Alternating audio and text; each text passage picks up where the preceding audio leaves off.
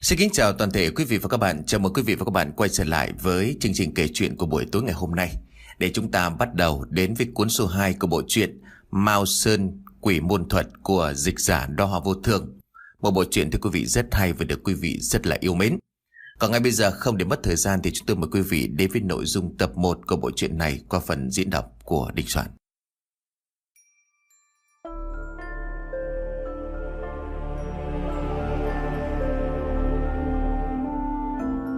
Xin hân hạnh giới thiệu cùng quý khán thính giả câu chuyện Mao Sơn Quỷ Môn Thuật, cuốn số 2 của dịch giả Đóa Hoa Vô Thường qua phần diễn đọc của Đình Soạn, tập 1.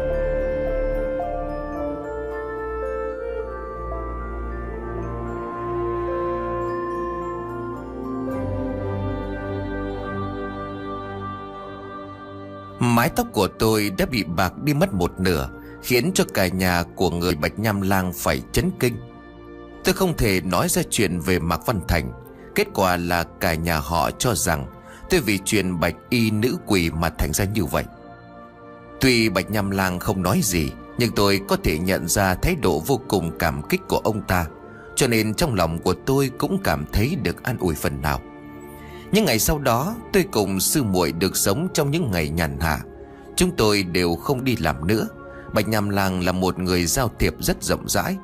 Ông ta cũng đã giới thiệu cho chúng tôi rất nhiều khổ chủ. Cửa hàng bán quan tài của chúng tôi cũng đã bắt đầu kinh doanh bình thường.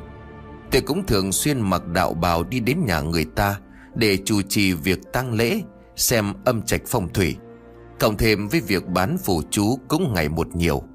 Xem ra cuộc sống của tôi và sư muội Phương Nhu cũng đã được đảm bảo. Bà Nhâm Lang đặt phù chú ở chỗ chúng tôi, Sau đó từ ông ta mang đi giao cho khách. Việc này xem ra đôi bên cùng có lợi. Sự việc về Mạc Văn Thành cũng đã trôi qua rất lâu, Cũng không thấy có rắc rối gì tìm đến chúng tôi nữa. Tôi cũng biết ít nhất trong thời gian này, Cả hai chúng tôi sẽ được bình yên. Còn sau này ư, Tạm thời không cần phải suy nghĩ quá xa. Kỳ nghỉ hè cũng đã sắp kết thúc, Một đạo sĩ mới vào nghề như tôi, Xem ra trong thành phố này cũng có chút danh tiếng. Việc làm ăn cũng coi như tạm được, Cũng không ít không nhiều. Nếu chỉ là lo cho cuộc sống hàng ngày của tôi và Phương Nhu Thì không thành vấn đề. Cứ như vậy là được, Bởi tôi cũng không đòi hỏi quá cao. Nhưng vì việc sắp bắt đầu vào học kỳ mới, Việc kinh doanh của cửa hàng quan tài đành phải điều chỉnh thời gian kinh doanh Từ 6 giờ tối cho đến 10 giờ đêm. Bởi vì tôi và sư muội còn phải đi học mà việc học hành đối với chúng tôi bây giờ là việc quan trọng nhất. Qua thời gian nghỉ hè, tôi đã trở thành học sinh đúp lại trong khóa đại học năm thứ tư. Đây cũng là do năm đại học năm thứ tư, Sư phụ của tôi mất. Tâm tình của tôi không được ổn định. Có rất nhiều những tiết học tôi không thể tham gia. Đã thế còn phải lo lắng cho vấn đề học phí. Những thứ được mất đã ảnh hưởng đến tôi quá nhiều, Bỏ tiết quá nhiều cho nên cơ hội tốt nghiệp đại học đã phải lui lại. Hiện tại tôi đã kiếm được rất nhiều tiền. Có ở lại một năm cũng không thành vấn đề. Tôi sẽ cố gắng học hành cẩn thận. Học tới đại học năm thứ tư rồi mà còn phải ở lại. Là học sinh cũ cho nên cũng chẳng có ai thèm quản lý. Buổi tối không ở lại ký túc xá, Tôi còn phải về làm việc tại cửa hàng bán quan tài của tôi. Có lẽ một năm trôi qua cũng nhanh có mấy bạn học với tôi ở đại học năm thứ tư còn tệ hơn tôi nhiều. Bằng tốt nghiệp đối với họ chẳng là gì cả. Họ đã rời khỏi trường không theo học nữa. Cho nên số người phải ở lại năm thứ tư cũng chẳng còn bao nhiêu. Cũng chính vì ít người cho nên tôi đã trở thành nhân vật có tên tuổi. Tôi đã trở thành nhân vật phản diện cho những mô phạm ở trường. Việc sinh viên mới nhập học là một sự kiện rất náo nhiệt. Đương nhiên, những sinh viên cũ phải đi đón tiếp những sinh viên mới Tôi cũng nằm trong số sinh viên cũ, Phải đi đón tiếp số sinh viên mới nhập học. Cũng hay, tôi sẽ được đi đón tiếp những sinh viên nữ mới. Đây là trường đại học sân khấu nghệ thuật, Có lớp biểu diễn, Cũng có lớp âm nhạc, Lại có cả hội họa. Tóm lại là có liên quan đến văn hóa nghệ thuật. Có thể nói những sinh viên tham gia học đại học sân khấu nghệ thuật Đều là những người rất xinh đẹp. Đương nhiên là những người xấu xí làm sao dám vào trường học này. Cơ bản là họ không có cơ hội. Trừ khi gia đình họ là người có tiền, Có thể bỏ ra một số tiền lớn Để làm một phai diễn phụ. Nếu không thì sớm tìm cho mình một con đường đi khác. Cho nên mới nói, Việc đón tiếp những sinh viên mới là một việc vô cùng thú vị. Chỉ cần nói một cách đơn giản, Chúng tôi sẽ được một phen bổ túc mắt. Những người bạn cũ thì đã đi rồi, Những sinh viên đại học năm thứ ba lên kế nhiệm. Thành ra tôi cũng chẳng quen biết ai. Tôi ngồi yên lặng một bên trước bàn. Bên trên bàn có một tờ danh sách in sẵn. Nếu là sinh viên khoa biểu diễn, Tôi sẽ phát cho họ một tờ biểu mẫu. Chỉ dẫn cho họ điền đầy đủ thông tin, Sau đó dẫn họ đến ký túc xá nữ để báo danh. Còn những việc liên quan đến thủ tục Sẽ có người chuyên trách lo nhiệm vụ này. Không cần chúng tôi phải đi làm. Chỉ cần hoàn thành công việc của mình được giao là đủ. Đợt tuyển sinh này là còn nhiều hơn gấp rưỡi lần trước bởi vì nhà trường mới cho xây dựng thêm một khu ký túc xá mới, có thêm rất nhiều phòng để tiếp nạp thêm sinh viên mới. Chính vì vậy mà số lượng sinh viên nhập học mới tăng lên đáng kể. Theo phong trào phát triển kinh tế của xã hội, càng có nhiều sinh viên theo học, càng kiếm được nhiều tiền. Những sinh viên khoa biểu diễn nghệ thuật chỉ cần sau khi nhận được tấm bằng tốt nghiệp, con đường trải hoa phía trước sẽ thanh thang chờ đón họ. Tuy nói là như vậy, nhưng trong xã hội này, nếu như không có tiền, cho dù bạn có tốt nghiệp loại yêu, các đạo diễn nổi tiếng cũng không thèm chú ý đến bạn. Muốn làm minh tinh sân khấu ư, đó là ước mộng viển vông. Lấy khóa của tôi làm ví dụ, có mấy người được làm diễn viên chân chính. Nói được nổi danh thì càng nhiều như là lông phượng sừng lân. Lúc trước ước mơ trở thành diễn viên, mấy năm sau khi tốt nghiệp vẫn không làm nên trò chống gì, Cuối cùng đành phải bỏ tốt nghiệp.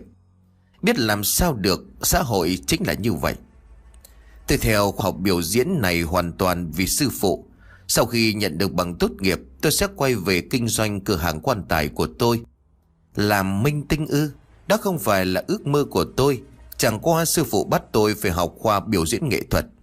Cũng không biết được sư phụ định tính toán như thế nào Tôi luôn an ủi mình như vậy những sinh viên năm thứ ba, thứ tư đều rất xuất sắc. Tất cả đều là những nam thành nữ tú. Thế họ đi tới tôi đứng dậy nhiệt tình đón tiếp, đóng vai một học trường tốt. Sau một hồi chào hỏi với những sinh viên năm thứ ba, thứ tư, những vali đụng hành lý của các cô gái đã được các bạn trai mang lên ký túc xá nữ. Tôi hoàn toàn bị mấy tên lớp cũ gạt ra ngoài. Có lẽ trong mắt của họ, những tên lưu ban đều là những kẻ phải tránh xa. Tôi đây không cần, đâu cần phải tranh giành nữ sinh mới giống như bọn họ. Nhưng mà dựa vào cái gì mà dám khinh thường tôi chứ? Tôi phẫn nộ lạnh lùng nhìn bọn họ không thèm nói gì. Mấy tên con trai đó đã giành nhau mấy cô gái xinh đẹp. Điều bộ của chúng không khác gì mấy tên sắc lang. Chúng xách vali của mấy cô gái đi, để cho tôi một mình ở lại. Quả là quá thất đức rồi. Bà nữ học sinh mới xinh xắn đang kéo vali nặng trịch đi tới trước mặt của tôi. Một cô gái xinh xắn nhất trong số đó ngước mắt nhìn tấm biển đề nơi báo danh các nữ sinh khoa biểu diễn. Sau đó cô ta cúi đầu cười với tôi rồi nói Chào học trưởng, bà chúng tôi đến báo danh. Ánh mắt của cả ba cô gái đều nhìn chằm chằm vào mái tóc đã bạc một nửa của tôi tỏ ra rất ngạc nhiên. Sự việc tôi đột nhiên bị bạc trắng nửa mái tóc đã nổi danh khắp trường Thật đầu mọi người đều cho rằng tôi nghịch ngợm, đem nhuộm trắng nửa mái đầu. Nhưng về sau mọi người mới phát hiện, đó không phải là do nhuộm. Thế là tôi có thêm cái biệt danh cương đầu bạc. Đương nhiên bọn họ chỉ dám gọi sau lưng. Có điều tôi cũng chẳng thèm để ý. Tôi vẫn ngồi yên tại chỗ ngẩng đầu nhìn ba cô gái. Khoe mắt của tôi khẽ mấp máy. Thực sự mà nói cô gái này quá xinh đẹp. Cô gái có khuôn mặt trái xoan, mái tóc dài buông thõng sau lưng, giọng nói ôn nhu như trên miệng còn có thêm nét cười rất tươi. Hai cô gái bên cạnh đều có một chiếc cằm nhọn, mái tóc được uốn xoăn. Tôi nhận thấy hai cô gái này có chút gì đó ma mị của hồ ly tinh. Chắc là hai cô gái này đã qua thẩm mỹ viện, cho nên nhìn khuôn mặt không được tự nhiên cho lắm. Nhưng mà cũng phải công nhận, cả ba người này đều vô cùng xinh đẹp. Tôi mỉm cười rồi mời bác cô gái ngồi xuống. Tiếp theo tôi tự giới thiệu với họ. Tôi là Phương Cương, học sinh năm thứ tư. Tôi đại biểu cho khóa biểu diễn nghệ thuật đón tiếp mọi người. Đây là mẫu đơn nhập học. Ba người hãy điền đầy đủ vào đây. Sau đó ba người có thể tới ký túc xá báo ra nữa Ba người nhìn thấy cái tòa nhà mới kia chưa Đó chính là ký túc xá nữ mới xây Rất là rộng rãi và khang trang Chúc các bạn có một cuộc sống vui vẻ, thoải mái trong ngôi trường này. Cảm ơn học trưởng. Cô gái có một khuôn mặt trái xoan hỏa nhãn nói, Hai cô bạn còn lại thì từ đầu tới cuối không hề thấy họ cười nói. Tôi biết không phải là họ không biết cười hay nói chuyện, Chẳng qua là họ không coi tôi ra gì trong mắt của họ mà thôi. Đây là trường biểu diễn nghệ thuật, Nam thành nữ tú trong trường chỗ nào cũng có. Bà cô gái này cũng thuộc vào dạng nghiêng nước nghiêng thành. Trên tay của họ đều đeo toàn đồng hồ đắt tiền, Quần áo thì mặc toàn đồ hàng hiệu. Đương nhiên họ đâu có tôi Mọi người ăn mặc quá ư là bình thường có ra gì đâu. Cho dù cô gái có khuôn mặt trái xoan ăn nói có vẻ hòa nhã, Nhưng tôi có thể nhận thấy nét kiêu căng trong đáy mắt của cô ta. Tôi cố gắng không để lộ ra điều gì. Cô gái có một khuôn mặt trái xoan nhận lấy tờ đơn tôi đưa cho. Tiếp theo tôi ngạc nhiên đưa mắt nhìn cô gái. Bởi nét chữ của cô ta quá xuất sắc, Phải nói là còn đẹp hơn chữ viết của giáo viên nhiều. Tôi gật đầu tỏ ý thích thú. Đúng lúc mà tôi ngẩng đầu lên Thì bắt gặp hai cô gái còn lại kia cười. Bất giác trong lòng của tôi như trầm xuống, Bởi vì nụ cười của họ quá đỗi giả dối. Tôi còn nhận thấy trong đôi mắt của họ Còn có sự đố kỵ và oán niệm. Có điều sự đố kỵ và oán niệm này thoáng qua rất nhanh thì liền biến mất. Nếu không phải tôi với sư muội thích quan sát phán đoán, Tôi sẽ bỏ qua mà không nhận ra được. Đúng là bạn bè tốt, Rất thân thiết đi mà. Trong lòng của tôi thầm nghĩ, Không biết quan hệ của ba người này thế nào. Nhưng mà xét cho cùng Thì họ có liên quan gì đến tôi đâu. Họ đâu có coi tôi ra gì. Thôi, mặc kệ họ. Ba tờ đơn nhập học đều đã được khai xong, Tôi nhận lấy, Đồng thời cũng ghi nhớ được tên của ba cô gái này. Cô gái có khuôn mặt trái xoan tên là Chu Tĩnh. Cô gái có cái sống mũi cao tên là Mã Dung Đình. Cô gái có chiếc cằm xẻ tên là Triệu Hiểu Lan. Được rồi, không còn vấn đề gì nữa. Ba người tới khu ký túc xá để đăng ký nhận phòng được rồi đó. Tôi đưa tay chỉ về ký túc xá nữ. Hai cô gái từ nãy đến giờ không nói gì đều kinh ngạc đưa mắt nhìn tôi. Có vẻ như là họ đang nhìn thấy quỷ vậy. Tôi hiểu được ý nghĩ của họ. Chắc là họ thấy tôi không đứng dậy mang hành lý giúp họ. Chắc chắn việc này nằm ngoài dự liệu của cô ta.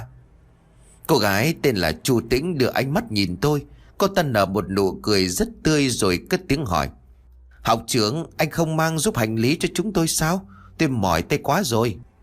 Nói xong, cô ta xoa xoa cổ tay Rồi ngước mắt lên nhìn tôi chờ đợi. Ồ, thật ngại quá. Nhưng mà ở đây chỉ còn lại một mình tôi. Có mấy bạn trai nữa đã mang hành lý giúp các bạn khác hết rồi Tôi không thể rời bỏ vị trí được Còn nhiều bạn khác đến báo danh mà Tôi cười mà đáp lại Mã Dung Đình nghe tôi nói như vậy thì hừ lạnh một tiếng. Mã Dung Đình bước tới kéo tay của chu Tĩnh rồi nói. Tĩnh tĩnh, đừng để ý cái loại người này làm gì.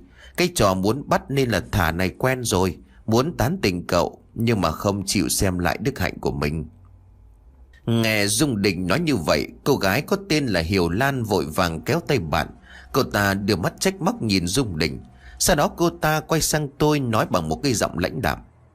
Xin học trưởng đừng có nghĩ ngợi nhiều Thư lỗi cho Dung Đình hay nói thẳng, Nhiều lúc thường hay đắc tội với người khác lắm Vốn dĩ câu nói này là có ý tốt, Nhưng nó xuất phát từ miệng cô gái này Nhất là ngữ khí lãnh đạm, Tự hồ như vậy là nề mặt tôi lắm rồi Tôi chán nản lắc đầu con gái ngày nay đã thay đổi thật rồi. Thật sự là đã làm cho tôi thấy thất vọng. Tôi không cần phải để ý Vì ba người đều là nhỏ tuổi hơn tôi. Tôi không cần phải chấp nhận. Có điều tôi cũng cần phải đính chính cho các người hiểu. Tuy hiện tại tôi chưa có bạn gái, Nhưng tôi không có ý tán tỉnh ai hết. Cho nên mong ba người đừng có hiểu nhầm. Hơn nữa, Mã Dung Đình, Tôi khuyên cô ăn nói nàng chú ý. Nơi đây là trường học, không phải là nhà của cô. Tôi lạnh nhạt nói. Anh... Mã Dung Đình nghe tôi cảnh cáo cô ta như vậy Đôi lông mày của cô ta nhíu chặt vào nhau Cô ta bước sấn tới Trông điều bộ hình như là cô ta có ý định tặng tôi một cái bạt tai vậy. Anh dám ăn nói với tôi vậy sao? Anh có biết cha tôi là ai không hả? Mã Dung Đình hét lớn đồng thời tay của cô ta cũng vung lên. Ôi cha mẹ ơi, tôi vô cùng chấn kinh. Trên thế gian này lại có loại con gái như thế này sao? Quả thật là con gái ngày nay rất đa dạng và đủ loại. Cha cô là ai thì có liên quan gì đến tôi? Có phút ngạc nhiên tôi lạnh lùng đáp. Đồ khốn! Mã Dung Đình liền nhào đến. Tôi co chân định đá cho cô ta một cái. Cái loại con gái này rất đáng đánh. Dung Đình, đừng làm vậy. Đột nhiên Chu Tĩnh mở miệng nói Câu nói của Tĩnh Tĩnh tựa như rất có sức mạnh. Cánh tay của Mã Dung Đình lập tức dừng lại trên không trung. Tôi nhìn thấy rất rõ, Đôi mắt của cô ta lúc này chứa đầy sự oán độc. Cô ta quay lại nhìn Tĩnh Tĩnh, Lập tức trên mặt trở lại bình thường. Thôi được, tôi nề mặt Chu Tĩnh, Tôi sẽ không thèm đôi co với cái loại không ra gì này. Tôi vẫn ngồi yên tại chỗ, Nghe cô ta nói vậy, tôi chỉ cười nhạt một tiếng. Cô gái này đúng là không biết sợ chết, Dám nói với tôi những lời bất kính như vậy. Mao Sơn quỷ môn không cho phép dùng pháp thuật để hại người. Nhưng mà tôi cần phải giáo huấn cho cô ta một trận, Để cho cô ta biết thế nào là trời cao đất dày. Chỉ cần không làm hại đến tính mạng hay bị thương là được. Mã Dung Đình đã làm tôi rất tức giận, Tôi phải giáo huấn cô ta một trận. Đừng trách tôi là người xấu, Thực sự mà nói, Trên thế gian này có rất nhiều những cô gái ỷ vào thế lực của gia đình Mà khinh khi người khác. Thế chỉ là một học sinh không có cha, không có mẹ, Phải vất vả kiếm sống cái mạng nhỏ của tôi từ quan tài mà bỏ ra. Dựa vào cái gì mà cô ta dám ỷ thế cha mẹ mà diễu võ dương oai với tôi? Cho tôi là người giấy muốn đốt thì đốt, Muốn dẫm thì dẫm hay sao? Về một phương diện nào đó, tôi không giống như sư phụ. Sư phụ rất rộng lượng, Sẵn sàng tha thứ cho kẻ khác. Tôi không thể so sánh được. Tôi giống như một con mang xế. Tôi giống như một con mang xế, Có thù tất báo, Có cừu ghi cừu. Bạch nhàm làng vì coi thường tôi Tôi đã giáo huấn ông ta bằng cách Cho ông ta nhìn thấy quỷ. Mạc Văn Thành dám làm hại sư muội của tôi Tôi đã cho hắn ta đi ngủ cùng với mỹ nhân trong quan tài. Tất cả những thứ này đều vì họ đã dám đắc tội với tôi. Đồng dạng là như vậy, Nếu ai đối tốt với tôi một phần, Khi có cơ hội tôi sẽ trả lại cho họ gấp 10 lần. Chẳng hạn như là chị Lam và Bạch Hiểu Kim đối với tôi rất tốt, Cho nên dù rằng tôi phải mắc vào ngũ biệt tam khuyết Tôi vẫn dám vì họ mà bước chân vào nghề, Cứu lấy tính mạng của họ. Nhắc đến chị Lam, cần phải nói thêm về Bạch Nham Lang. Buổi tối trước ngày nhập học, Ông ta mang tới rất nhiều thức ăn và mấy chai rượu đến tìm tôi. Chúng tôi đang ngồi uống rượu với nhau đến tận canh ba. Một ông chủ hiên ngang như vậy, Thế mà phải ngồi khóc như một mụ đàn bà. Hai vợ chồng họ cuối cùng cũng đã ly hôn. Bạch Hiểu Kim ở cùng với mẹ, Bạch Nham Lang ra đường với hai bàn tay trắng. Chỉ làm nhất vào tay của ông ta 400 ngàn. Từ đây mỗi người một ngả. Theo như lời của chị Lam nói, Chị đã không thể vượt qua cú sốc tinh thần này. Cũng đúng thôi, Bạch Nhàm Làng đã làm những hành vi táng tận lương tâm như vậy. Đối với bất cứ một người phụ nữ nào, Chắc họ cũng đều có những phản ứng như vậy. Tôi chỉ biết an ủi ông ta. Sáng hôm sau thì Bạch Nham Lang đã rời đi.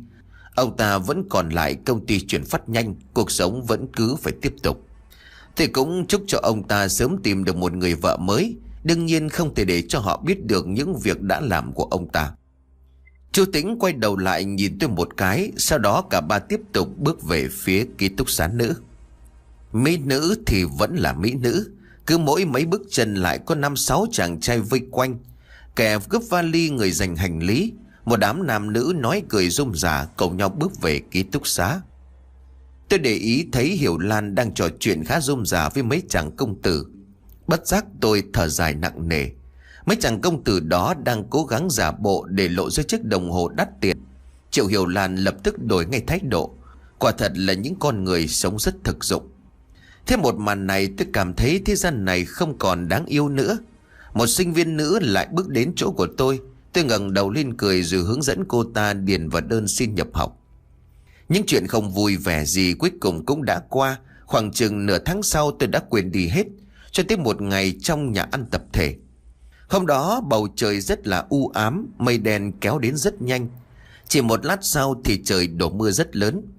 Tôi gọi một đĩa cơm với trứng, sau đó tôi bê đĩa cơm ra một góc bàn nơi góc khuất để chuẩn bị ngồi ăn. Mặc dù như vậy, nhưng vẫn có rất nhiều học sinh nhìn theo tôi mà xì xào bàn tán. Tôi cũng không thèm để ý đến họ. Trong nửa tháng gần đây, tôi gần như rất ít nói.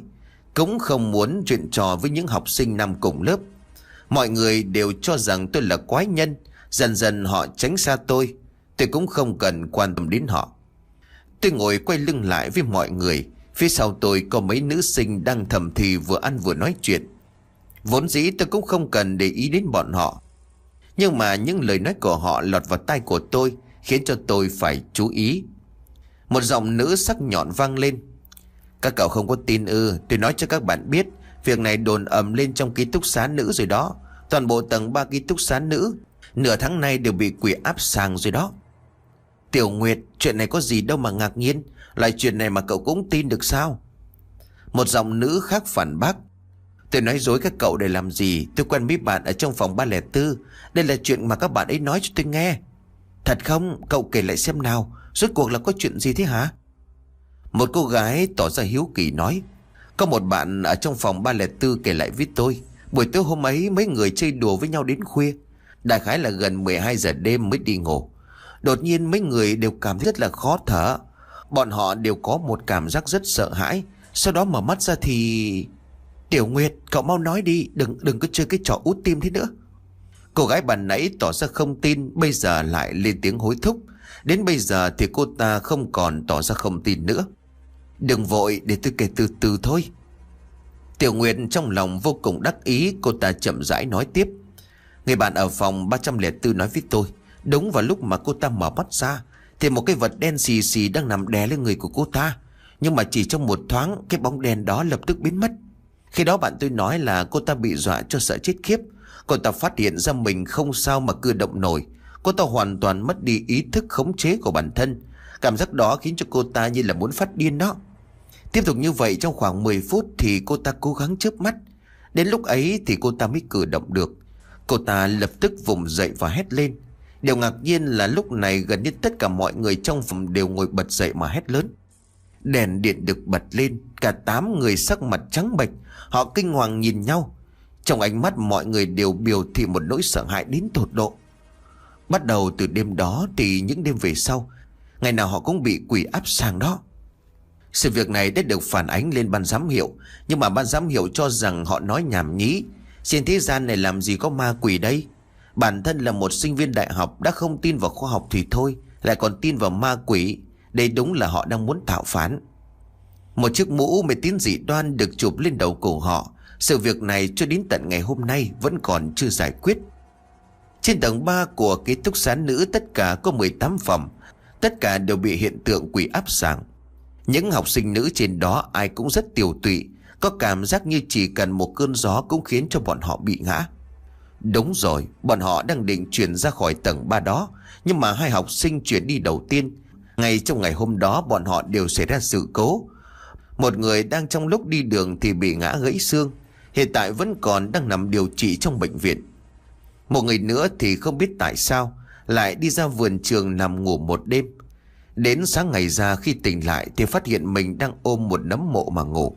Cô gái đó gần như đã phát điên, Hiện tại đang điều trị ở bệnh viện tâm thần.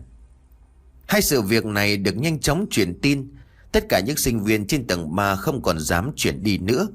Dù sao ở lại nơi này Quá lắm cũng chỉ bị quỷ áp sàng Nhưng mà nếu dám rời khỏi nơi này Không cẩn thận còn bị mất mạng Nếu như các bạn không tin Nếu có gan Hãy lên ở đó với họ một đêm thì sẽ biết Nếu như mà không bị quỷ áp sàng Muốn cá cược gì tôi cũng chịu Cuối cùng thì Tiểu Nguyệt kết luận Đến lúc này thì tôi không thể tiếp tục nuốt nổi nữa. Xem ra chủ tĩnh Mã Dung Đình Triệu Hiểu Lan, ba người đều đang ở chung một phòng trên tầng 3. Này bạn, tôi quay đầu lại rồi nói với một cô gái đang vừa nói xong. Chắc chắn cô ta chính là Tiểu Nguyệt. Bị tôi ngắt lời mấy cô gái đều quay sang nhìn tôi bằng ánh mắt phẫn nộ. Này học trưởng tóc bạc, anh có biết vừa rồi làm cho chúng tôi sợ đến chết khiếp không hả? Một cô gái tóc ngắn vội vàng lên tiếng chỉ trích. Tôi lắc đầu cười khổ Đồng thời tôi xua tay biểu thị họ yên lặng Tôi quay sang hỏi Tiểu Nguyệt này bạn, Những cái lời bạn vừa nói tôi đã nghe thấy hết. Tôi muốn hỏi bạn một câu. Phải chăng người đã kể lại câu chuyện này với bạn là người họ mã? Tại sao anh lại biết được? Tiểu Nguyệt tỏ ra rất ngạc nhiên. Tôi gật đầu nói, Có phải là Mã Dung Đình không? Đúng rồi, Chẳng lẽ anh lại là người biết đoán mệnh? Tiểu Nguyệt nghi hoặc nhìn tôi. Tôi hình như đã bị ánh mắt của Tiểu Nguyệt đánh bại. Như vậy đi, bạn có thể giúp tôi hẹn Mã Dung Đình, Chu Tĩnh, Triệu Hiểu Lan tới gặp tôi không? Tôi có chuyện muốn nói với ba người này. Nghe tôi nói như vậy, Cả mấy cô gái đều tỏ ra vô cùng ngạc nhiên. Cô gái có mái tóc ngắn cười lạnh nói, Lại học trường tóc bạc, Anh định tán tình họ ư? Định ra tay bắt ba cô hoa khôi của trường sao? Anh có biết cả ba người đó Đều là những gia đình có tiền không hả? Phải chăng anh định Tôi quay đầu lại trận mắt nhìn cô gái tóc ngắn Ánh mắt của cô lúc này vô cùng âm lạnh. Nói đùa gì chứ? Ngay cả hung hồn lệ quỷ còn không dám nhìn vào ánh mắt của tôi. Huống hồ là cô gái này. Cô gái hình như đã bị ánh mắt của tôi làm cho khiếp sợ. Cô ta đưa tay lên bịt mồm rồi nhìn tôi vẻ khiếp sợ. Tôi lạnh lùng nói, Nếu như còn dám nhắc đến chữ học trường tóc bạc, Tôi sẽ cho cô cũng bị quỷ áp sảng đó. Nếu cô không tin thì cứ thử xem. Cô gái tóc ngắn đưa tay lên bịt mồm, không dám nói nữa. Những cô gái còn lại đều nhìn tôi bằng ánh mắt như đang nhìn thấy quỷ. Học trưởng, anh... Tiểu Nguyệt liền kêu lên sợ hãi.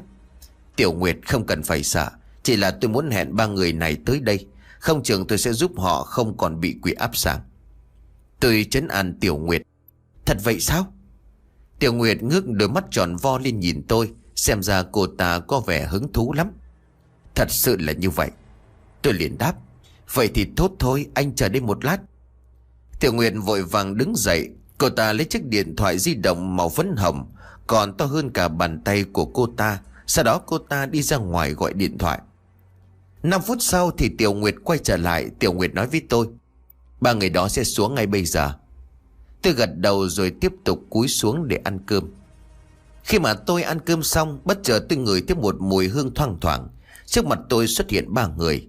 Tôi không ngẩng đầu lên nhìn, Mà chỉ nhìn vào cây ghế đối diện phía tôi rồi nói, Ngồi đi. Ba cô gái liền ngồi xuống ba chiếc ghế đối diện. Cả ba cô gái đều là những hoa khôi đẹp nhất nhì ở trong trường. Thế cả ba cô đều ngồi đối diện với chỗ của tôi. Tất cả các công tử đang có mặt trong nhà ăn đều ghét tay nhau thì thầm. Chắc họ không hiểu được tại sao tôi có đủ bản lĩnh Để hẹn gặp cùng một lúc ba hoa khôi như vậy. Vét nốt thìa cơm cuối cùng đưa vào trong miệng, Sau đó tôi mới ngẩng đầu lên nhìn ba người. Vừa mới nhìn lên bất giác tôi phải giật mình. Bởi vì ba người bọn họ vẫn xinh đẹp như trước, Nhưng mà tôi nhìn thấy chỗ mi tâm của cả ba người đều bị đen. Nó trực tiếp khiến cho tôi có cảm giác Ba người đều không phải là những người còn sống. Thậm chí họ còn mong manh không còn sức sống. Tôi có cảm giác ba người sẽ ngã xuống bất cứ lúc nào. Học trưởng, tôi nghe Tiểu Nguyệt nói học trưởng có biện pháp làm cho chúng tôi không bị quỷ áp sáng nữa phải không? Chủ tính ngước cặp mắt đáng thương lên hỏi tôi. Khi thế hùng hằng muốn đánh người của Mã Dung Đình lúc này cũng đã biến mất. Cô ta ngước đôi mắt hy vọng lên nhìn tôi. Có điều gì đó không đúng. Tôi đưa mắt quan sát bà cô gái trong lòng vô cùng nghi hoặc. Nếu cả ba người bọn họ bị quỷ áp sàng cũng chỉ là bình thường nhưng mà không thể có ảnh hưởng đến toàn bộ tầng 3 được chứ. Còn nữa, trên mi tâm của ba người đều rất đen. Đây chính là triệu chứng đã bị gặp phải lệ quỷ hoặc ác linh. Nếu cứ theo tình trạng này, Chưa đầy một tháng nữa cả ba người nhất định sẽ phải vong mạng. Đây tuyệt đối là trên tầng 3 có hung hồn ác linh. Tôi chăm chú quan sát khuôn mặt của Mã Dung Đình. Tiểu Nguyệt đứng ở phía sau Dung Đình cũng không dám lên tiếng. Ngay cả Chu Tĩnh và Triệu Hiểu Lan cũng phải lặng yên. Tôi liền thở dài mà nói Tôi chỉ nghĩ đơn giản, có thể giải quyết được. Nhưng đến bây giờ thì tôi đã nhận thấy, Ba người đã gặp phải phiền phức lớn rồi đó. Mã Dung Đình, tôi có thể nói thẳng cho cô biết, Tính mạng của cô chỉ còn sống được 10 ngày nữa mà thôi. Tôi quay sang nói với chủ tĩnh và Triệu Hiểu Lan, Còn hai người 15 ngày nữa cũng phải bỏ mạng. Cái gì? Cả ba người kinh hãi kêu lên, Tiểu Nguyệt đứng phía sau khuôn mặt cũng trắng bệch. Tại sao anh lại xác định như vậy chứ? Mã Dung Đình âm trầm hỏi, Bởi vì tôi là âm dương sư, Chuyên môn giao thiệp với những thứ tà ma quỷ quái này, Tôi có một cửa hàng bán quan tài Tên gọi là Đạo Hoa Quán. Tôi nói rất nhỏ chỉ đủ cho mấy cô gái nghe thấy. Anh chính là quỷ sư tóc bạc. Chủ tĩnh đứng dậy bịt miệng kêu lên, Cái gì mà quỷ sư tóc bạc? Cô ta đang nói đến ai vậy? Trong đầu của tôi vô cùng hoang mang. Thật tình mà nói, tôi không hề biết cái ngoại hiệu này cũng không hề thích một cái tên như vậy. Gần đây trong thành phố xuất hiện một âm dương sư trẻ có một mái tóc rất bạc nổi danh. Nghe nói người đó là chủ của cửa hàng bán quan tài đạo hoa. Tôi cũng đã được nghe nhắc đến. Hai tháng trước, đám tang nhà chú họ tôi Do vị âm dương sư đó chủ trì. Âm trạch của chú tôi cũng do người đó chọn lựa. Thật không ngờ hóa ra người đó đứng trước mặt tôi đây. Thật là thất kính rồi đó. Chú Tĩnh tỏ ra công kính nói với tôi. Đôi mắt to tròn của cô ta nhìn tôi chằm chằm. Anh chính là quỷ sư tóc bạc ư? Mã Dung Đình tỏ ra không tin thì liền hỏi lại. Chẳng lẽ chuyện chúng tôi bị quỷ áp rằng lại có liên quan đến anh? Đột nhiên Triệu Hiểu Lan đưa ra một câu hỏi. Tôi cảm thấy rất có thể là như vậy. Mã Dung Đình nhìn tôi nghi ngờ nói. Việc đó không hề liên quan đến tôi. Nếu mà các cô không tin, Các cô có thể rời khỏi đây. Về nhà để chuẩn bị hậu sự đi. Tôi nói thẳng luôn, Thật sự thái độ của ba người bọn họ Khiến tôi quá chán ghét. Đúng là trẻ danh, Còn dám đổ lỗi cho tôi Để xem rồi ai cầu cứu ai. Thấy thái độ của tôi trở nên lạnh nhạt, Chu Tĩnh cùng Triệu Hiểu Lan cùng đưa mắt nhìn nhau. Cả hai đều định nói điều gì đó nhưng lại thôi. Mã Dung Đình đã nổi cơn thịnh nộ, Vừa mới đứng dậy cô ta lại ngồi bịch xuống ghế. Điều bộ thất hồn lạc phách của cô ta chồng cũng rất đáng thương. Cô gái này rất là ương ngạnh nhưng cũng không đến nỗi phải chết Tôi không thể dừng mắt lên nhìn bọn họ phải chết. Có điều trước tiên tôi cần phải chấn áp cô ta, Có gì thì sau đó tiếp tục nói. Thấy Mã Dung Đình đã bị tôi chấn áp, Tôi không thèm để ý đến cô ta nữa, Tôi liền quay sang Chu Tĩnh mà nói. Nếu như tất cả mọi người trên tầng ba ký túc xá đều bị hiện tượng như thế này, Vậy thì nửa tháng nữa tất cả đều phải chết. Chu Tĩnh bị câu nói của tôi dọa cho sợ đến nỗi toàn thân run rẩy. Còn Triệu Hiểu Lan thì chán vã đầy mồ hôi. Ngay cả những cô gái ngồi bên cạnh cũng tái mặt mũi. Học trưởng, xin hãy cứu chúng tôi với. Bao nhiêu tiền cũng không thành vấn đề đâu. Chú Tĩnh là người lấy lại bình tĩnh đầu tiên, Xuất thân từ một gia đình danh giá. Đương nhiên cô ta quan hệ rộng rãi. Lại thêm đêm nào cũng bị quỷ áp sàng, Đương nhiên cô ta rất tin tưởng. Kỳ thật mấy ngày nay, Cả ba cô gái này đã báo cho người nhà biết mình đã xảy ra chuyện. Gia đình của họ đang đi tìm âm dương tiên sinh Để mà tìm biện pháp giải quyết. Khoảng mấy ngày nữa sẽ có pháp sư được mời đến nơi này. Nhưng trong vấn đề này có một thứ rất khó giải quyết. Cần phải có một lý do hợp lý. Để nhà trường đồng ý cho những pháp sư này đi vào ký túc xá để kiểm tra và quan sát. Điều này đối với một trường học đang đề cao tư tưởng khoa học chủ nghĩa mà nói, Chắc chắn nhà trường sẽ không đồng ý. Cho dù là dưới sức ép về thiết lực của gia đình ba cô gái mà họ phải đồng ý, Có lẽ cũng phải mất gần hai chục ngày mới xong, Đến lúc đó e rằng cũng đã muộn. Cho nên hiện giờ sau khi chu tính phát hiện ra một thanh niên thần bí, Trước mặt này lại chính là âm dương quỷ sư rất nổi tiếng trong thành phố, Cô ta lập tức quyết định nhà tôi giúp đỡ. Triệu Hiểu Lan và Mã Dung Đình cũng lên tiếng phụ họa, Họ đều đồng ý đưa ra một giá cao để nhờ tôi ra tay giúp đỡ. Tôi chậm ngâm một lúc lâu rồi chậm chậm nói, Việc này tôi có thể xem sao. Có điều tôi có câu này cần phải nói trước. Học trường cứ đói đi. Châu Tĩnh ngước mắt nhìn tôi chờ đợi. Tôi là một người trẻ tuổi mới vào nghề chưa được lâu. Nếu mà so sánh với những vị tiền bối khác, Tôi chỉ là dạng trẻ con. Có thể nói là một con chim mới đang tập bay. Nếu như sự tình có thể giải quyết, Tôi nhất định sẽ tận sức. Nhưng mà nếu như pháp lực của tôi không đủ Vậy thì mọi người hãy nhanh chóng đi mời cao nhân.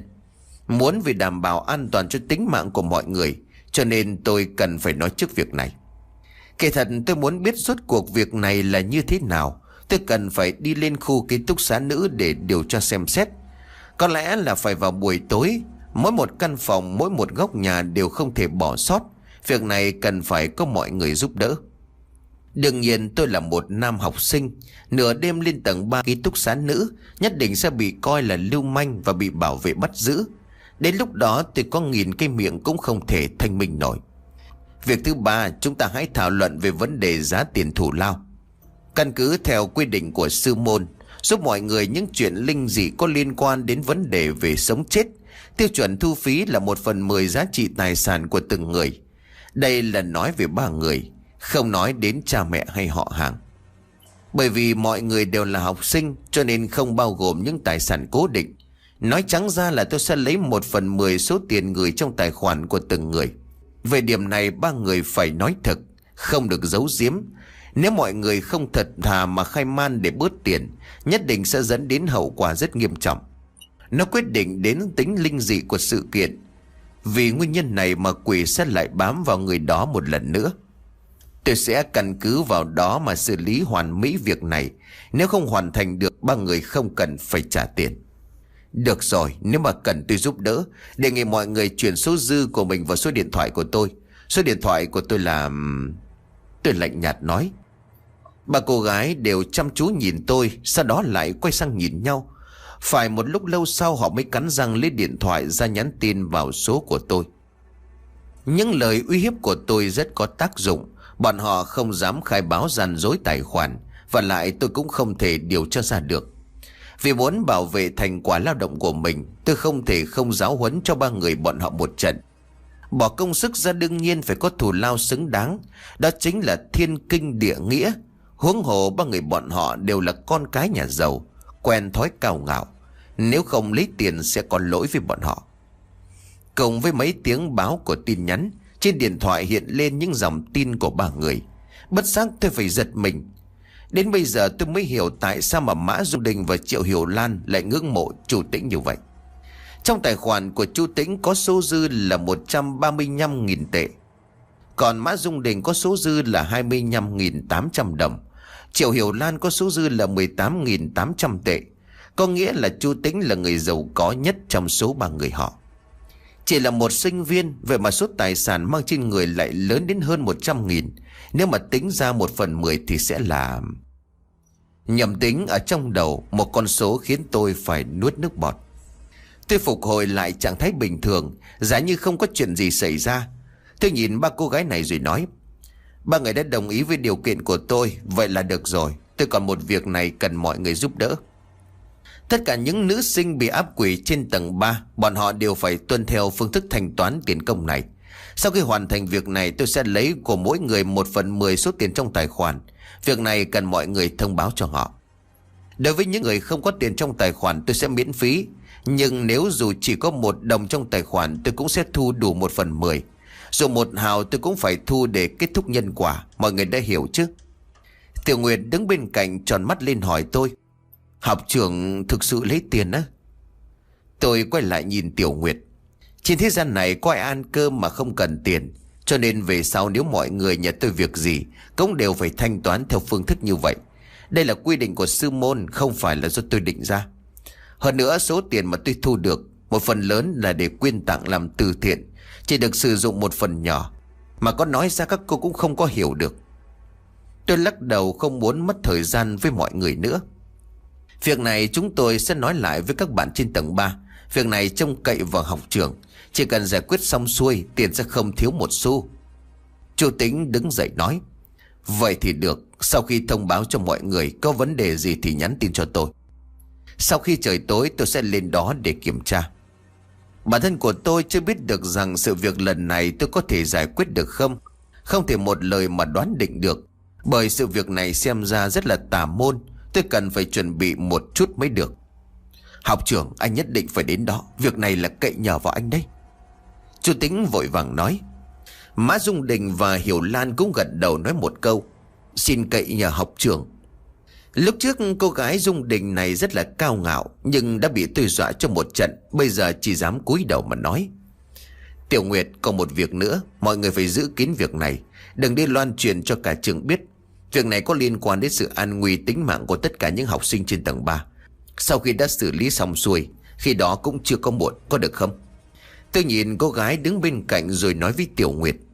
Chúng tôi biết rồi, Chúng tôi sẽ không nói chuyện này cho ai biết đâu. Tiểu Nguyệt vội vàng gật đầu đáp ứng, Nhưng nhìn thái độ của cô ta, Tôi biết là cô ta đang rất hoài nghi. Trên thực tế, các bạn gái thường hay tám chuyện.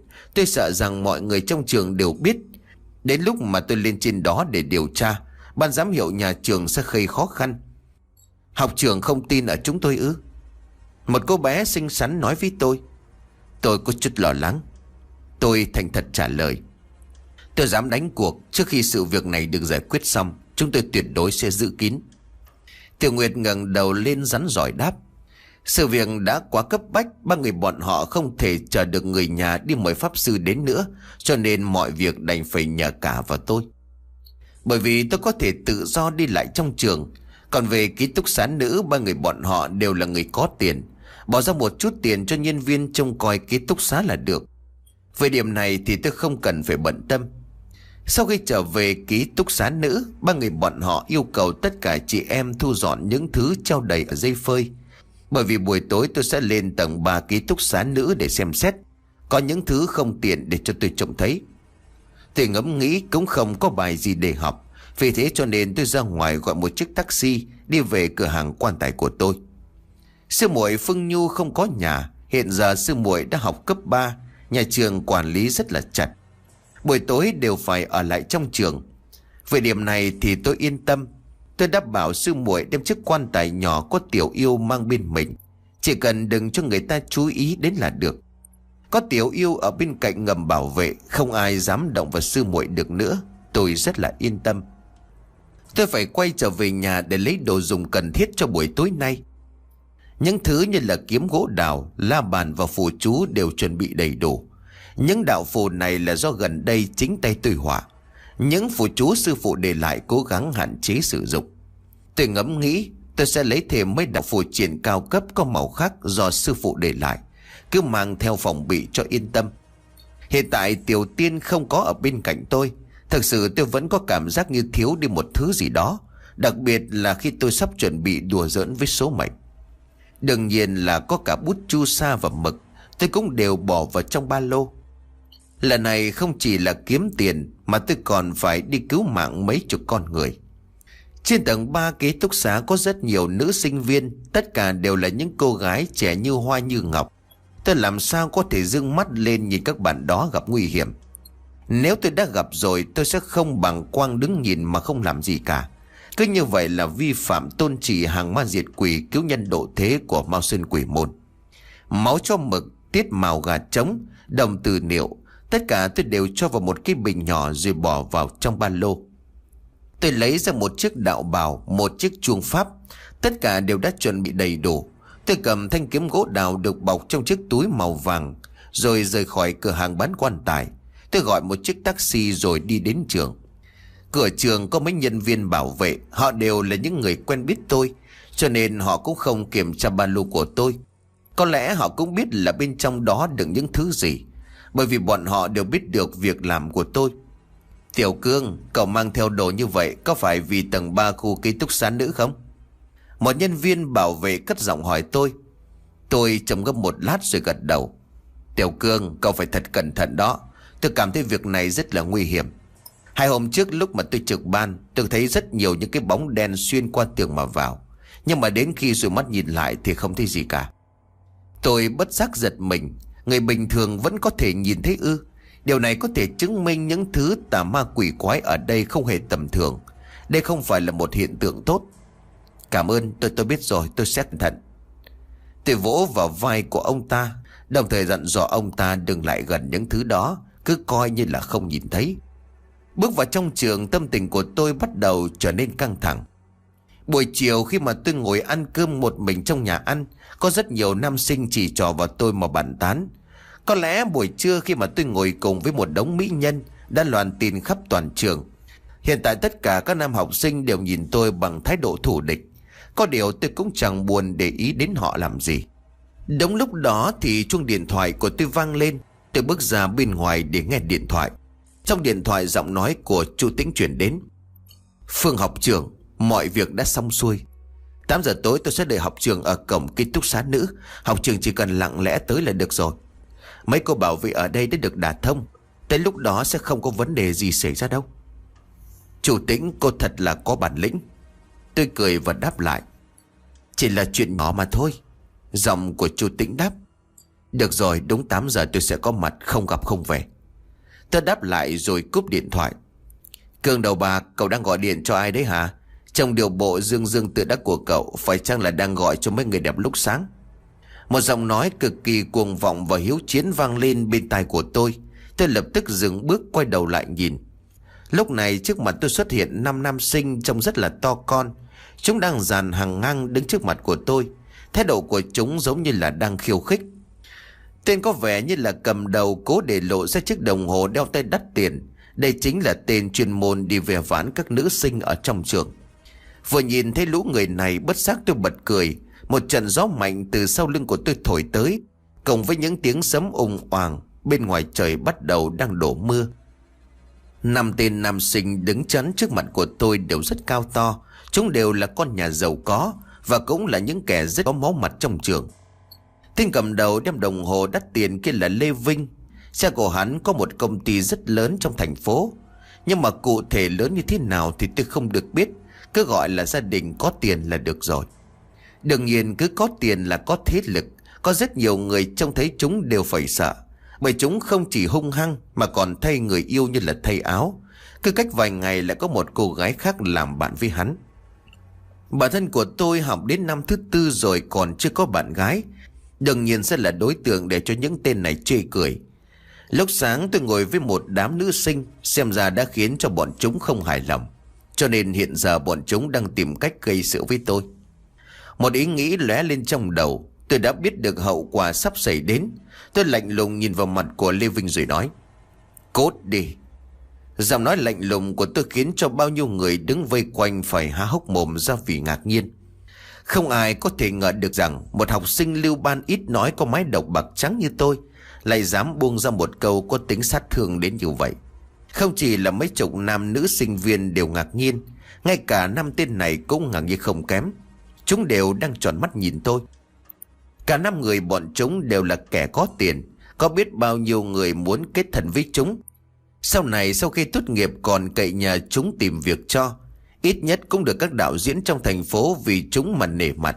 Như vậy con đường làm diễn viên sẽ rộng mở hơn. Vậy mà không ngờ hôm nay mặt trời lại mọc ở đằng Tây Đột nhiên một sinh viên lưu bàn cô độc như tôi Lại dám ăn nói với chúng như vậy. Đây chẳng phải là một cái tin rất mới hay sao? Tôi đã sống ẩn nhẫn ở nơi đây suốt 4 năm, Lúc này tôi tuyệt đối sẽ không nhẫn nhịn nữa. Mao Sơn quỷ môn không cho phép pháp thuật để hại người, Nhưng nếu một kẻ nào đó dám ức hiếp bản môn, Như vậy tính chất của sự việc đã được thay đổi. Đối phó với địch nhân không vi phạm đến tôn chỉ của Mao Sơn quỷ môn. Bản môn không đi hại người, nhưng nếu có ai dẫm đạp lên đệ tử của bản môn, kẻ đó nhất định sẽ bị báo thù. Đây chính là lời răn dạy của bản môn. Tôi vốn từ lâu đã ghét cay ghét đắng mấy tên cậy cốt tiền chuyên ức hiếp mọi người này. Lúc này chúng dám chặn đường của tôi. Đây là do chúng tự tìm đến cái chết. Tôi tuyệt đối sẽ không khách sáo với chúng. Lê Vinh nhích mép nhìn tôi. Trên khuôn mặt của hắn tỏ vẻ rất âm hiểm Hắn liền nói Tên tiểu tử, ta đã nể mặt ngươi. Chỉ muốn nói chuyện với ngươi một chút. Ngươi đang tỏ cái thái độ gì vậy? Muốn đánh nhau à? Vậy thì được. Ta sẽ toàn thành cho ngươi. Anh em, đánh chết tên tiểu tử này cho ta. Cho nó biết chúng ta là ai. Lập tức có bốn tên lao đến đánh tôi. Còn Lê Vinh thì đứng khoanh tay chờ tôi bị đánh ngã. Sau đó tôi sẽ phải lê lết đến trước mặt của hắn, cầu xin hắn thả mạng. Tôi không thể nhẫn nhịn được nữa. Tôi lập tức nhầm đọc chú ngữ. Ngũ quỷ nghe chiếu tám phương tả linh Oán niệm hội tập cấp cấp như luật lệnh. Sử dụng ngũ quỷ ban vận mật thuật, Tôi có thể gọi chúng đến để đối phó địch. Tay áo của tôi phất thẳng về phía bốn tên. Trên không trung tôi họa nhanh một đạo âm dương thông minh phủ. Hư không họa phủ xong, Âm dương nhãn của tôi có thể khai mở trong vòng 20 phút. Tuy không kéo dài lâu bằng linh bút họa phủ nhưng đối phó với trường hợp này hoàn toàn phù hợp. Tất cả mọi người chỉ thấy tay của tôi loạn động trên không trung. Tất cả đều tròn mắt lên nhìn. Chắc rằng trong lòng bọn họ đều nghĩ Người ta có bốn tên đang lao tới đánh, Tôi không chạy còn đứng đó để làm gì nữa. Đương nhiên là bọn họ không hiểu, Nhưng có một điều khiến cho tôi không thể ngờ được rằng Triệu Hiểu Lan đang ở trong phòng 304 Cô ta đang xem đoạn video do Tiểu Nguyệt phát trực tiếp. Cô ta biết được tôi đang làm gì. Tuy không thể nghe được tôi đang nói cái gì, Nhưng mà nhìn miệng của tôi đang mấp máy, Cô ta có thể đọc ra gần đúng cái đoạn chú ngữ đó. Đương nhiên Hiểu Lan không phải là người trong nghề, Cô ta không phải là âm dương sư. Có điều lúc này tất cả mọi người đều biết được tôi đang làm gì. Tất cả đều trợn tròn mắt xem kịch hay sắp sửa diễn ra. Tất cả mọi người đều hiểu được, nếu mà tôi không chạy, Nghĩa là tôi sẽ chống trả lại. Nếu như chú ngữ mà không linh, Nhất định tôi sẽ bị một trận đòn bầm dập. Bốn tên nam sinh kia đều là con nhà có tiền. Chúng cũng đều đã được học qua một chút về võ nghệ. Khi cả bốn tên cùng xông lên Thế tôi không ra tay chống cự, Cũng không lùi lại một bước, Chúng cũng tỏ ra vô cùng ngạc nhiên. Bao nhiêu cặp mắt đổ dồn về phía của tôi, Nhưng mà tôi không thể để cho họ thất vọng. Đúng lúc mà tôi vừa niệm chú xong, Một trận âm phong từ bên ngoài thổi ảo tới. Lúc này vốn dĩ trời đang mưa to. Nếu là ban ngày, trời nắng sẽ không tiện để cho ma quỷ xuất hiện. Lúc này thì thời tiết rất hợp cho ngũ quỷ xuất hiện. Âm rừng nhãn đã khai mở Lúc này trước mặt của tôi xuất hiện năm con ác quỷ mặt mũi xanh lẻ Cũng không phân biệt được là quỷ nam hay quỷ nữ. Mỗi con như là một cơn gió lốc sông đến. Tôi mới chỉ thầm khởi tâm động niệm. Năm con quỷ đã hiểu được ý của tôi. Chúng chia nhau lao vào. Mỗi con đối phó với một mục tiêu. Chỉ nghe thấy mấy tiếng hét thảm thiết vang lên, Đột nhiên cả năm tên ngã nhào xuống đất. Chỉ có một mình tôi có thể nhìn thấy, Mỗi một con quỷ đang đè lên một người. Quỷ khí bao vây, âm khí nhập thân. Cả năm người bọn họ nhất thời đều cảm thấy trời đất quay cuồng. Cả năm tên đều bị năm con quỷ khống chế. Bị tấn công bất ngờ, cả năm tên đều sợ đến hết hồn. Chúng không ngừng kêu la thảm thiết. Ba trong số năm tên đã đái cả giao quần Trong ánh mắt mọi người, tất cả đều tỏ ra vô cùng kinh dị. Cả bốn tên không hề bị tôi đánh, Vậy mà lại ngã lăn quay xuống đất. Ngay cả tên Lê Vinh vẫn đang đứng khoanh tay ở cách tôi một đoạn cách xa, Vậy mà bây giờ cũng đang nằm bò ở dưới đất. Cả năm tên không ngừng giống lên đau đớn, Chúng dãy ruộng như điên cố gắng bỏ dậy. Nhưng hình như có một trọng lực nào đó đè lên người của bọn chúng. Cho nên không sao mà bỏ dậy nổi. Chúng chỉ còn biết kêu khóc vang trời. Dưới ám thị của tôi, Năm con quỷ hiện ra trước mắt của năm tên, Nằm khuôn mặt xanh lét ghê gớm, Đối diện nhìn chừng chừng vào bọn chúng, Khiến cho bọn chúng sợ đến gần chết. Nhưng tôi thầm ám thị, Chỉ cần dọa cho họ một trận là đủ. Đừng để cho họ sợ, đến ngất đi là được. Cả năm người bọn họ không những nhìn thấy con ác quỷ đang khống chế bản thân Đồng thời cũng nhìn thấy bốn con lệ quỷ khác đang khống chế đồng bọn của mình. Có lẽ lúc này thì chúng đã hiểu tại sao Bà nãy tôi chỉ khua tay đồng thời miệng lầm nhầm Những âm thanh kỳ quái, Chúng đã hiểu được tại sao lũ quỷ này từ đâu mà ra. Phương học trưởng, xin đừng, Phương học trưởng, xin hãy giờ cào đánh khẽ. Chúng tôi có mắt mà không nhìn thấy Thái Sơn, Nên đã mạo muội xúc phạm. Xin học trưởng hãy rộng lượng đi. Xin đừng so đó với chúng tôi. Sau này chúng tôi không dám như vậy nữa. Xin hãy tha mạng cho chúng tôi. Lê Vinh xem ra còn nhanh nhẹn. Hắn ta vội vàng ngẩng đầu lên cất giọng cầu xin. Không kêu gào xin tha mạng cũng không được, Bởi những khuôn mặt quỷ ghê gớm đang dí sát vào mặt của chúng. Xem ra bọn chúng đã sợ đến mức sắp ngất đi rồi. Xin Vương học trưởng tha mạng. Bốn tên còn lại cũng đều hiểu ra được vấn đề. Chúng cũng đã nhận ra được mấy con quỷ này từ đâu mà tới. Thế nên cả bốn tên vội vàng dập đầu cầu xin tha mạng.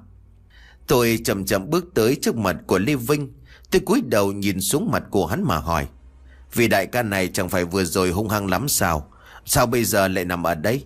Tôi còn chưa dùng đến một ngón tay đâu đấy, Sao lại phải cầu xin tôi tha mạng? Nói xong, tôi đưa tay lên không trùng vẽ một vòng.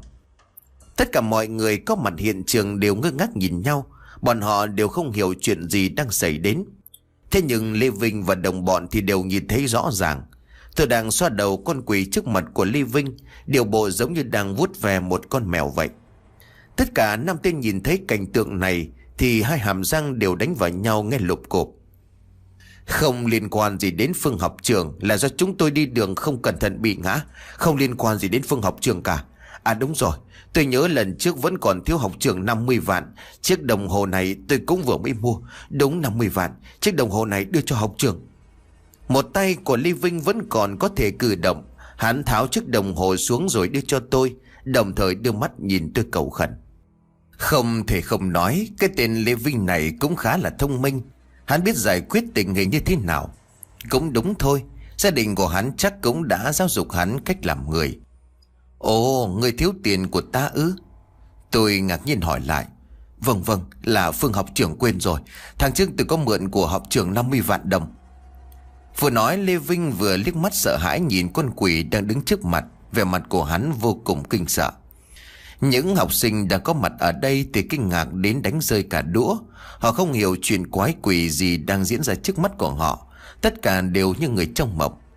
Ồ, ta nhớ ra rồi. Nhưng ta chỉ nhận tiền mặt và tiền lãi thôi. Tôi liền đáp. Tôi cũng thiếu phương học trưởng 30 vạn. Ngày mai tôi sẽ gửi tiền trả cho học trưởng. Nhất định là tiền mặt kèm tiền lãi. Một tên công tử trong số bốn tên còn lại vội nói lớn, Tôi cũng thiếu của phương học trưởng 20 vạn Đúng rồi, tôi còn thiếu 50 vạn Mấy tên còn lại cũng nhao nhao cả lên Yên lặng, các người đừng có mà làm ồn Bản thân của ta cũng rất thích đùa Bình thường ta cố làm ra vẻ nghèo khó. Các người làm như vậy ta cũng rất vui. Tiếp tục xoa đầu con quỷ, Đồng thời cất giọng trêu chọc chúng. Chúng tôi sai rồi, Sau này chúng tôi sẽ không dám nữa. Lúc này cả năm tên đã sợ đến phát khóc, Tên nào tên nấy nước mắt, nước mũi tèm nhem. Nhưng mà nghe nói gia đình của các ngươi đều là những kẻ có quyền thế, Sau này nhất định họ sẽ gặp ta gây rắc rối. Tôi lạnh nhạt nói không dám không dám. Sau này Phương học trường sẽ là đại ca của chúng tôi. Chúng tôi tuyệt đối phục tùng học trường. Lê Vinh đưa tay lên quệt nước mũi sụt xịt nói, Phương đại ca, xin hãy tin tưởng ở chúng tôi. Bốn tên còn lại cũng vội vàng gào lên. Trên khuôn mặt của chúng đều biểu lộ sự kinh hoàng tột độ. Được, ta sẽ tha cho các ngươi lần này. Nhưng mà ta nói trước, Sau này nếu mà có chuyện gì xảy ra, Ta sẽ cho mấy người bạn này đến tận nhà hỏi thăm các ngươi. Tôi liền tiếng đe dọa. Cả năm tên vội vàng dập đầu phát thệ. Tất cả mọi người đều ngây người ra, Không ai biết phản ứng như thế nào. Tôi mỉm cười rồi thầm niệm, Ngũ quỷ trở về, âm linh quy hư, Âm dương lộ bất đồng hành cấp cấp như luật lệnh. Sau câu chú ngữ của tôi, Năm con quỷ thu lại móng vuốt. Tiếp theo, chúng sắp thành hình chữ nhất cúi đầu chào tôi. Sau đó, một luồng âm phong nổi lên, Thân hình năm con quỷ xuyên vào màn mưa rồi biến mất. Đến lúc này cả năm tên mới lùm cồm bò dậy, Trên trán của chúng đầy những vết máu. Chúng đưa mắt nhìn nhau, Sau đó ánh mắt kinh sợ nhìn tôi. Phường học trưởng, anh sẽ là đại ca của chúng tôi. Cả năm tên khom người kính cẩn nói với tôi, Điều bộ của chúng lúc này ngoan ngoãn như mấy con mèo. Không dám, Nhưng mà nhớ mai mang cả tiền gốc lẫn tiền lãi đến để cho ta. Nếu không, Tôi đáp lại. Vâng vâng nhất định chúng tôi sẽ đem tới. Tôi âm trầm nhìn bọn chúng cười. Cả năm tên này đã bị âm khí xâm thân. Nếu ngày mai ngoan ngoãn mang tiền đến, Tôi sẽ hóa giải đi âm khí trong người của chúng. Còn nếu giờ què cứ chuẩn bị đi nằm viện nửa năm là vừa. Tôi chậm chậm bước ra ngoài. Lần này thì không ai còn dám đứng chắn trước mặt của tôi nữa. Trong thế giới của sinh viên, Thực ra không khác gì so với thế giới ở bên ngoài. Đa phần là lớn bắt nạt bé. Nếu không giáo dục cho bọn chúng một bài học như vậy, Chúng sẽ còn hung hăng hống hách. Nhìn bóng dáng của tôi khuất sau màn mưa, Đến lúc này thì cả năm tên đều khụy người xuống, Sau đó thì cả năm tên đều ngất đi. Trong nhà ăn được một phen chó gà nháo nhác, Rất nhanh cả năm tên được khiêng tới phòng cấp cứu. Cái danh tiếng hung tàn đáng sợ của tôi bắt đầu có từ đó.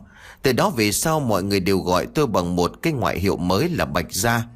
Kể thật ngoại trừ mấy người quen cũ, Không ai còn dám gọi tôi là cương đầu bạc nữa. Trong phòng 304 Một đám nữ sinh nghe Hiểu Lan phiên dịch ra khẩu âm của tôi, Lại nhìn thấy năm tên lăn ra ngất Tất cả mọi người đều tràn đầy hy vọng. Tuy rằng bọn họ không nhìn thấy gì, Nhưng bọn họ đều biết Người này thực sự có bản lĩnh. Trong mắt của họ, hình như lúc đó Phương học trường đang khống chế một thứ gì đó, Được tận mắt chứng kiến không tin thì cũng phải tin. Thân hình của Mã Dung Đình bắt đầu run lên bần bật Nhớ lại ngày mới nhập học bản thân cô ta đã vung tay định đánh người con trai đáng sợ đó. Có lẽ vì vậy mà bây giờ cô ta tỏ ra sợ hãi. Tiểu đình này, sau này cậu đừng dại mà đắc tội với Phương học trưởng nữa nha. Chủ tính quay đầu lại nói với Mã Dung Đình. Cả Triệu Hiểu Lan và Mã Dung Đình khuôn mặt đều tái mét. Có cho vàng bây giờ bọn họ cũng không dám đắc tội với một thanh niên đáng sợ và kinh khủng như tôi. Chúng ta có lẽ được cứu rồi đó. Một cô gái cất tiếng nói, Hai tay cô ta đang chấp lại như cầu nguyện. Trong phòng ba lẻ tư lúc này đã yên tĩnh trở lại. Những cặp mắt theo dõi tôi qua màn hình điện thoại. Những cô gái ở đây đã bị quỳ hành cho đến sắp phát điên. Giờ đây họ đều mong chờ tôi đến. Mới có 7 giờ tối mà lúc này bầu trời đen kịt trông rất đáng sợ. Không khí âm lạnh, Đây quả là một ngày có tiết trời rất bình thường. Thời tiết này đêm nay nhất định sẽ tiếp tục mưa to.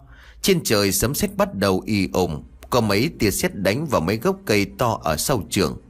Xem ra những cây cổ thụ này sắp thành tinh. Đây chính là chúng qua độ thiên lôi kiếp. Những cây cổ thụ thành tinh nếu mà độ qua được thiên lôi kiếp, Khi đó chúng sẽ biến thành yêu tinh cây. Thọ mệnh của chúng sẽ miên trường. Nếu mà độ không qua bị xét đánh cháy thành than bụi. Quỷ quái cũng giống như vậy. Buổi tối bị xét đánh mất đi cũng rất nhiều. Cũng chính vì thế mà nói Và những đêm mưa có sấm sét, Chính là lúc thời gian thích hợp nhất để chúng xuất hiện. Có những đứa trẻ rất sợ xét đánh trong đêm mưa, Chúng bắt bố mẹ phải nằm ngủ cạnh chúng. Kể thần đây là do đôi mắt của chúng còn thuần khiết. Trong đêm mưa sấm sét, Chúng nhìn thấy được rất nhiều thứ mà người lớn không thể nhìn thấy, Cho nên chúng sợ hãi đến như vậy. Tôi đứng trong phòng ngủ của mình nhìn ra màn đêm đen dày đặc qua cửa sổ, Bất giác ra đầu của tôi tê dần. Theo dự báo thời tiết thì ban ngày trời mưa, Ban đêm sẽ tạnh. Nhưng xem ra tình hình này Có lẽ dự báo không chuẩn. Nhất định là đến thời gian khám xét đêm nay, Chính là lúc ma quỷ sẽ xuất hiện. Nhưng mà lời hứa của Nam Nhi đại trượng phu đáng giá nghìn vàng. Đêm này ký túc xá nhất định sẽ hung hiểm hơn những ngày trước. Nhưng tôi cũng thể vì lý do này mà thay đổi thời gian được. Chẳng lẽ tôi có thể ngồi nhìn các bạn nữ bị ma quỷ dọa cho đến sợ phát điên? Như vậy thì tôi quá tàn nhẫn. Một đêm mưa gió như thế này, Nếu ma quỷ tác nhiễu, Nhất định sẽ hung ác hơn trước rất nhiều. Tôi không thể bỏ mặc bọn họ. Ký túc xá nơi tôi ở là phòng 803 Nơi đây chỉ có ba người cùng phòng lên đại học năm thứ tư. Bình thường tôi cũng hay nói chuyện với bọn họ. Và lại tôi cũng rất ít khi ở lại ký túc xá, Cho nên càng không thân quen với bọn họ. Đêm này tôi không quay trở về cửa hàng quan tài. Ba người bạn cùng phòng sau khi trở về chỉ nhìn tôi một cái. Sau đó sắc mặt của họ chợt biến. Chúng tôi nhìn nhau, Ba người vội vàng bước tới chào hỏi. Bạch ra Tối nay Bạch Gia không về nhà sao? Nói thật, điều cười của họ rất không tự nhiên, Trông như sắp mếu vậy đó. Ba người này cũng là kẻ ỉ mạnh hiếp yếu Cậy nhà giàu mà khinh người. Bình thường trông thấy tôi, họ chỉ ngửa mặt lên trời coi như không nhìn thấy. Nhưng hôm nay thì thái độ của họ đã hoàn toàn thay đổi. Tôi nghĩ có lẽ việc tôi hạ năm tin nhà giàu trong nhà ăn Chắc đã truyền đến tai của bọn họ. Thậm chí còn có rất nhiều người đem máy ảnh ra chụp lại cho họ xem. Nếu không, chắc họ cũng không kính trọng tôi như vậy. Chắc chắn họ sẽ sợ tôi tính sổ với họ về chuyện cũ. Có lẽ họ đã quá cẩn thận. Chỉ cần họ gọi ngoại hiệu Bạch ra là tôi đã biết. Việc này không khiến cho tôi ngạc nhiên. Sau sự việc xảy ra ở nhà ăn, Hiện tại chỉ có kẻ điên mới gọi tôi là cương đầu bạc mà thôi. Chào. Tôi lãnh đạm gật đầu chào lại. Cũng không ngăn cấm ba người bọn họ gọi tôi là Bạch Gia, bởi đây là họ nguyện ý gọi như vậy. Nếu không cho bọn họ biết sự lợi hại, Bọn họ sẽ cho rằng tôi là một kẻ rất dễ bị bắt nạt. Bắt đầu từ hôm nay tôi sẽ không ẩn nhẫn nữa. Đệ tử của Mao Sơn Quỷ Môn không phải là thứ để cho họ dễ dàng bắt nạt. Bạch Gia, trước đây chúng tôi có điểm nào không đúng với Bạch Gia? Xin Bạch Gia hãy rộng lượng bỏ qua Xin đừng chấp nhận với chúng tôi. Một nam sinh viên đeo cặp kính cận dày xun xoe nói với tôi Hai người còn lại cũng vội vàng lên tiếng phụ họa. Bạch gia trước đây đều đều là chúng tôi không đúng. Toàn là những lời lẽ đại loại như vậy Xem ra trong ánh mắt của mọi người hiện nay, Tôi đã trở thành một hung thần ác sát. Cũng đúng, Bọn họ đều là những loại người phổ thông. Chỉ thấy tôi hòa tay trên không, Vậy mà năm tên to con bị nằm sóng xoài trên mặt đất không thể dậy nổi. Chúng kêu cha gọi mẹ, Cơ hồ như sắp bị hồn phi phách tán. Sau đó phải tặng tiền cho tôi, Van xin tha mạng, Chỉ đến đó mới có thể thoát. Cảnh tượng đó đã có sức mạnh Khiến cho tất cả bọn họ đều phải kinh sợ. Thấy bộ dạng của bọn họ như vậy, Tôi lạnh lùng nói, Được rồi, Nói thật cho các người biết, Nếu muốn xử lý các người E rằng từ lâu các người đã đi chầu Diêm Vương rồi đó. Chẳng phải ta không thèm để ý đến các người sao? Lần sau nên sáng mắt ra một chút, Làm tốt việc học của mình là được. Nếu còn nói xấu người khác sau lưng, Hãy cẩn thận đó biết chưa? Chúng tôi hiểu rồi. Cả ba người vội vàng gật đầu lia lịa như gà mổ thóc. Ta biết ba người rất là sợ ta các người có thể xin đổi phòng. Ta không muốn làm ảnh hưởng đến thành tích học tập của ba người. Các người xin đổi phòng đi. Cảm ơn Bạch Gia. Cả ba tiên vội vàng gật đầu cảm kích. Vốn dĩ bọn họ đều muốn chuyển phòng, Nhưng vì còn sợ tôi nổi giận. Này đã được tôi cho phép, bọn họ vội vàng chạy đi. Có lẽ đêm này họ sẽ không dám quay trở lại nữa. Căn phòng bây giờ sẽ trở thành lãnh địa riêng của tôi. Có lẽ đánh chết họ cũng không dám ở chung với tôi nữa.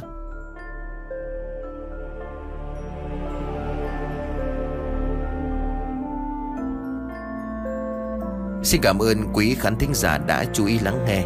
Xin kính chào tạm biệt quý vị và xin hẹn gặp lại quý vị trong tập 2 của bộ truyện này.